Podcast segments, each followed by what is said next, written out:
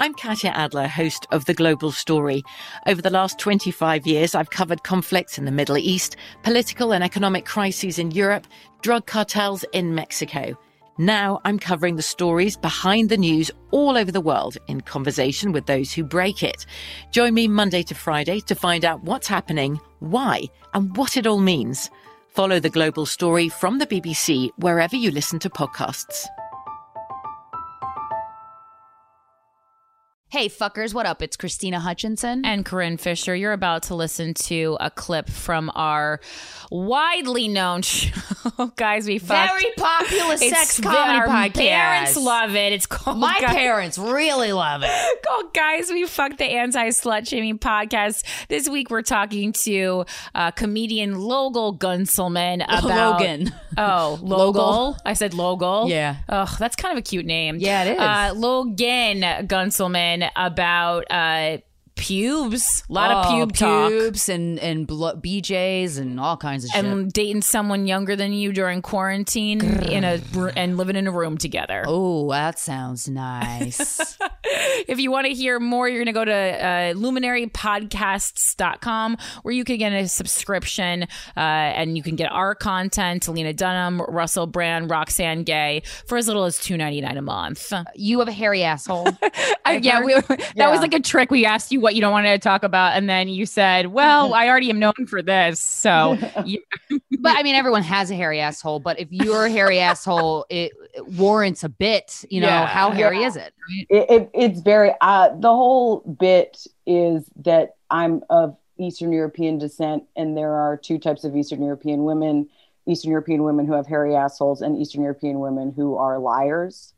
And those are the only two kinds. And then i talk about it in this bit that was recorded and put on the radio.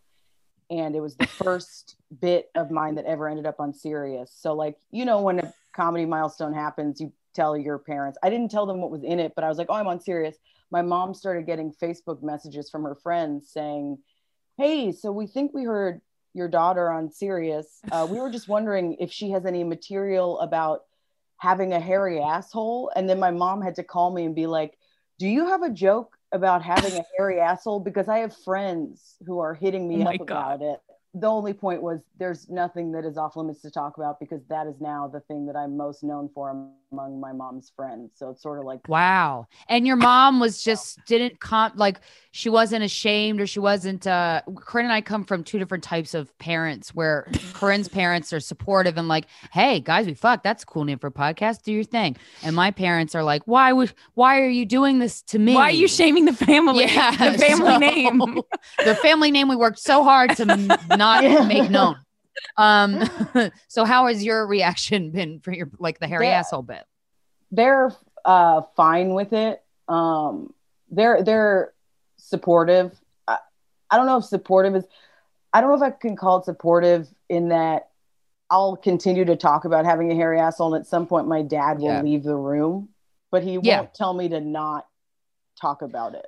Oh, So- that's I think that's fair. That's yeah, wonderful. Which, and I and I'm That's- like, I get it for him. You know, he's had enough. He doesn't do it anymore. you said you're Eastern European. Are your parents? Uh, are your parents immigrants or? No, it's, I'm very boring white American, but my mom's side is all Russian Jew. Okay. okay. And so, and my dad's side is German, which they're a deceptively hairy people. Right. So right. It's just combined to create. And it's what, when I talk to people or you see my arm hair, everyone's like, well, it's probably normal. And I'm like, I'm warning you now. I have a bit about it to warn you that it's not what you think. What do you do with your hair on your asshole? Do you shave it or do you wax it? we leave uh, it.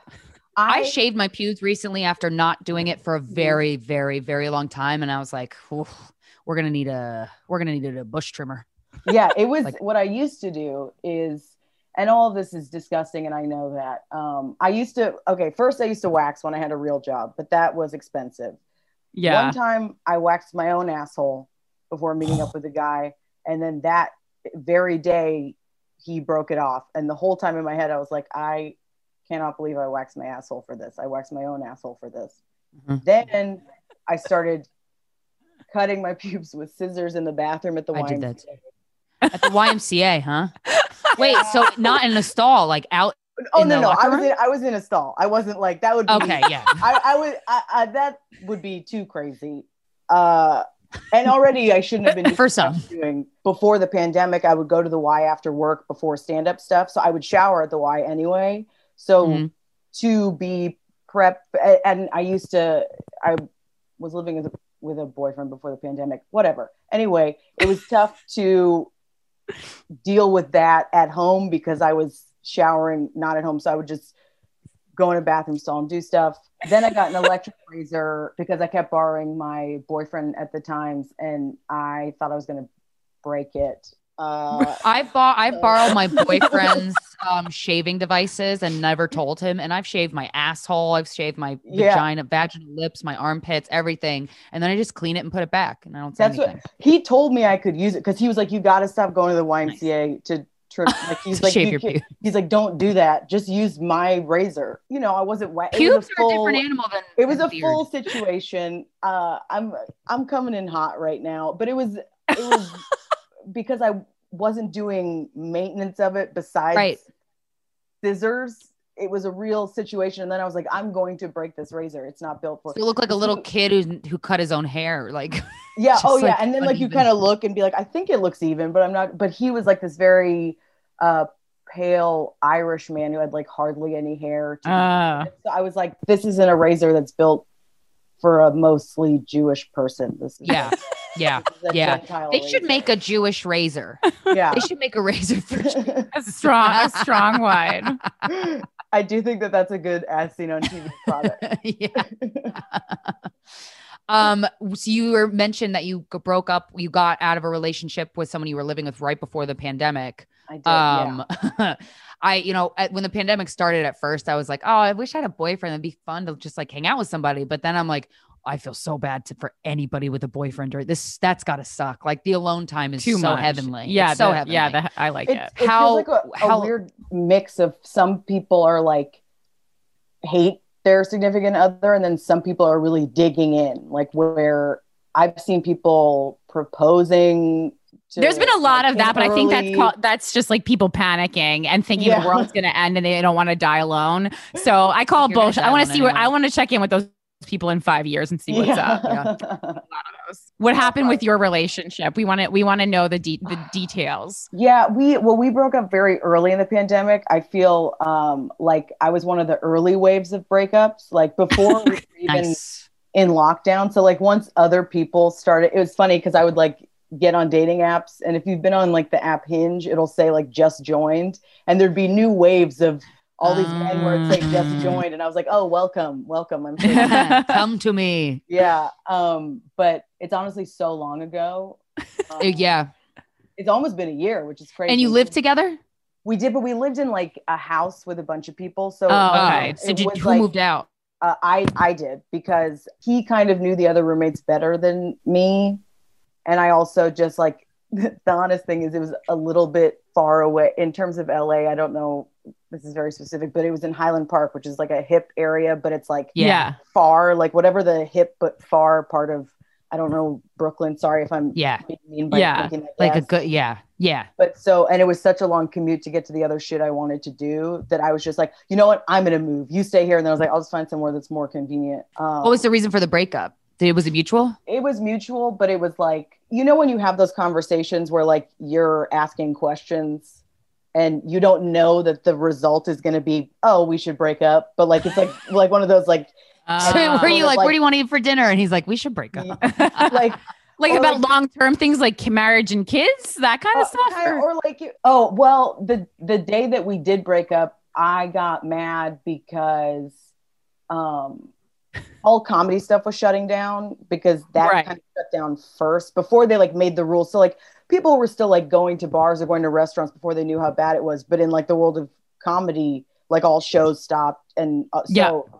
i was starting to get really nervous just about what was going to happen with that and he also I'll I'll preface it. He was five years younger than me, which I Mhm. should have.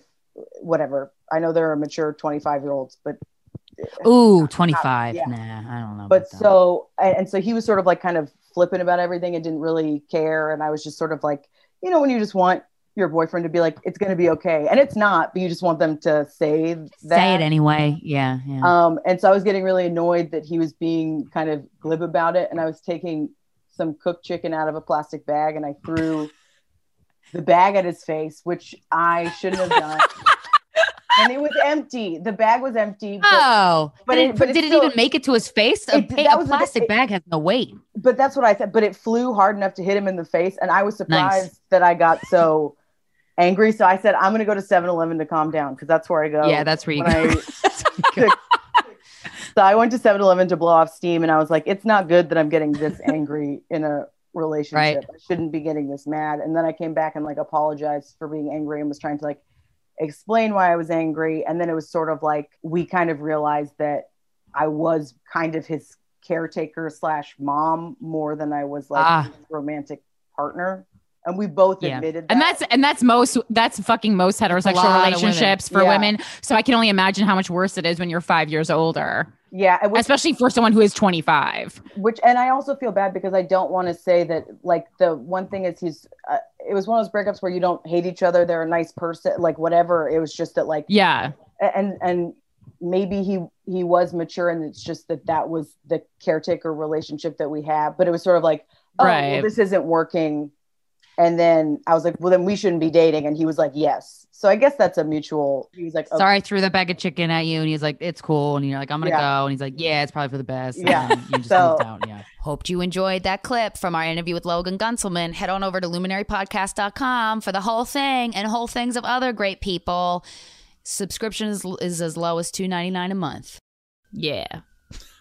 This episode is sponsored by BetterHelp. It's a simple truth. No matter who you are, mental health challenges can affect you, and how you manage them can make all the difference. That's why everyone should have access to mental health support that meets them where they are and helps them get through. BetterHelp provides online therapy on your schedule. It's flexible, simple to use, and more affordable than in person therapy. Connect with a licensed therapist selected just for you. Learn more at betterhelp.com. That's better, H E L P.com.